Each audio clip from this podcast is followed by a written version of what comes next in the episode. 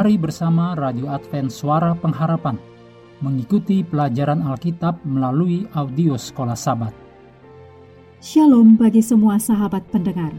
Kabar baik bahwa kisah dan kesaksian terkait siaran dan pelayanan AWR Indonesia kini dapat diikuti secara berkala, baik melalui siaran harian Radio Advent Suara Pengharapan setiap minggu kedua dan keempat juga melalui YouTube dan Facebook AWR Indonesia.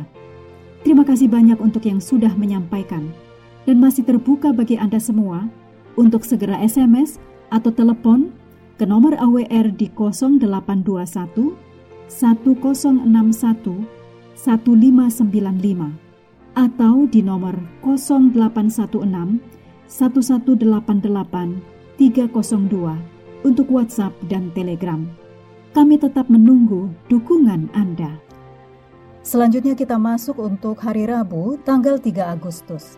Judulnya Komitmen Radikal. Mari kita mulai dengan doa singkat yang didasarkan dari Yakobus 1 ayat 12.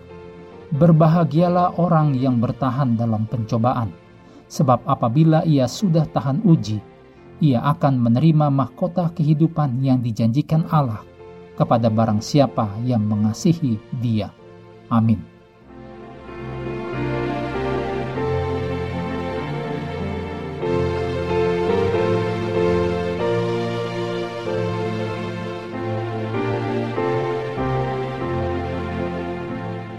Matius 5 ayat 29 menuliskan, Maka jika matamu yang kanan menyesatkan engkau, cungkilah dan buanglah itu karena lebih baik bagimu jika satu dari anggota tubuhmu binasa daripada tubuhmu dengan utuh dicampakkan ke dalam neraka.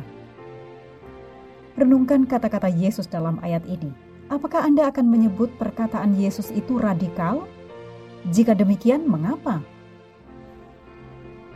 Tindakan radikal diperlukan bukan karena Allah telah menjadikan kehidupan Kristen sulit, tetapi karena kita dan budaya kita telah menyimpang jauh dari rencana Allah bagi kita.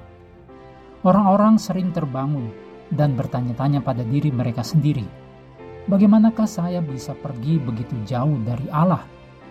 Jawabannya selalu sama, hanya selangkah demi selangkah.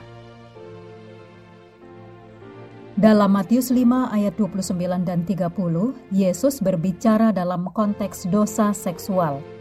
Namun, prinsip-prinsip yang mendasari berlaku untuk dosa lainnya juga.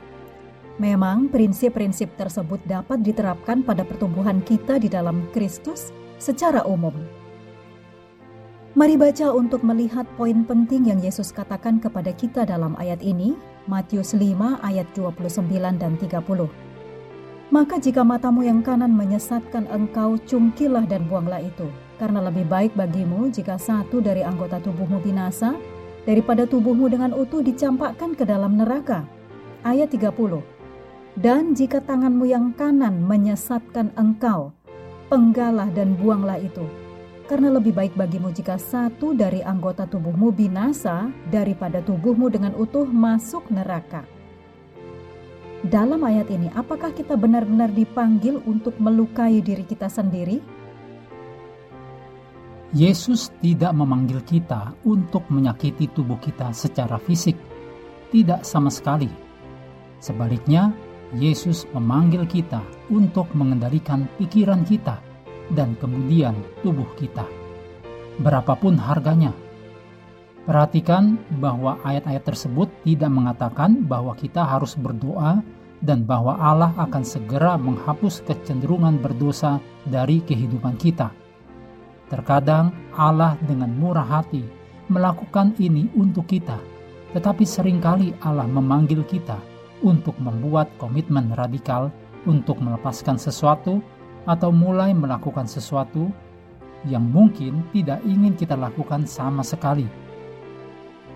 Betapa sebuah cawan lebur yang akan terjadi.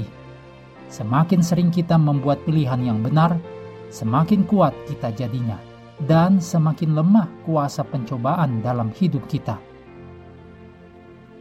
Allah terkadang menggunakan cawan lebur untuk menarik perhatian kita ketika ada begitu banyak gangguan bising di sekitar kita. Di dalam cawan lebur itulah kita menyadari betapa jauhnya kita telah menyimpang dari Allah. Cawan lebur tersebut mungkin adalah panggilan Allah bagi kita untuk membuat keputusan radikal untuk kembali ke rencana Bapa bagi kita. Mengakhiri pelajaran hari ini, mari kita kembali ke ayat hafalan kita dalam Kolose 1 ayat 29.